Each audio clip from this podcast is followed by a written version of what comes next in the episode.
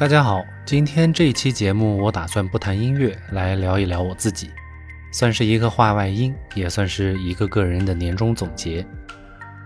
今年因为疫情的关系，相信很多人的工作和生活或多或少都受到了一定程度的影响，我也不例外。我的本职工作其实是一名珠宝从业者，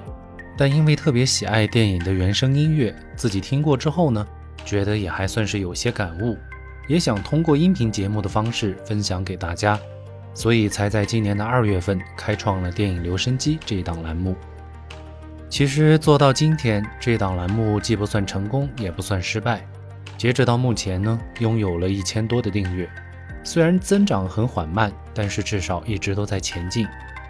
最让我感到惊喜的是，在一次偶然参加的活动之中，被编辑发现，成为了平台的签约主播。这对我来说就是一个最大的收获，因为我知道我的节目至少是能够获得官方认可的了。当然，因为平时工作比较忙的缘故，我的节目更新频次还是太低了一些，每周只更新一次。不过，我相信随着节目的积累以及我自己对于制作节目的熟练程度的提升，在未来还是有可能做到更高的更新频次的。一方面，我在做节目的同时，也在努力学习好别的作品。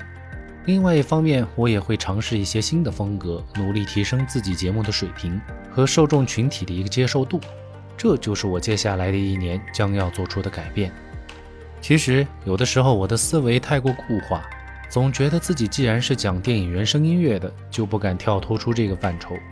但尝试做了几期纪录片和电视剧的音乐之后，反而获得了一些意外的收获。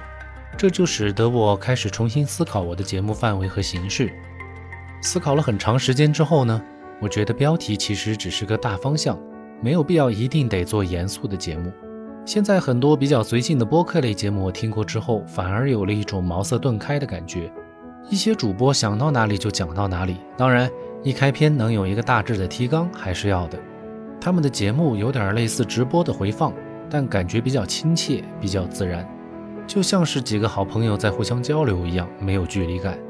而反观我自己做的节目呢，总是有一种说教或者太过严肃的感觉。也许这就是我的节目至今没有火起来的缘故吧。不过有时候心里确实挺矛盾，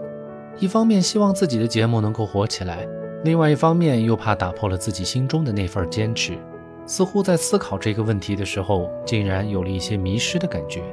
所以呢，在此特别希望能够收听到我这一期节目的朋友，在评论区给我指一指方向。比如，大家希望听到什么类型的风格，或者什么样类型的音乐，甚至大家想听我来讲哪一部电影或者电视剧，都可以在评论区留下您的看法，直接点播节目也是可以的。我一定尽我所能满足大家的愿望。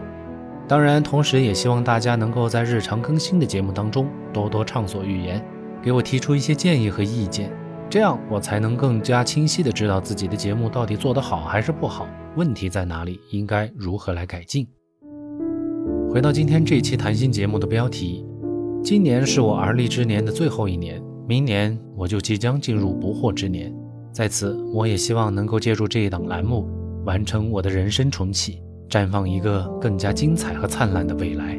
同时，也祝愿大家能够在马上到来的新年事事顺意，天天开心。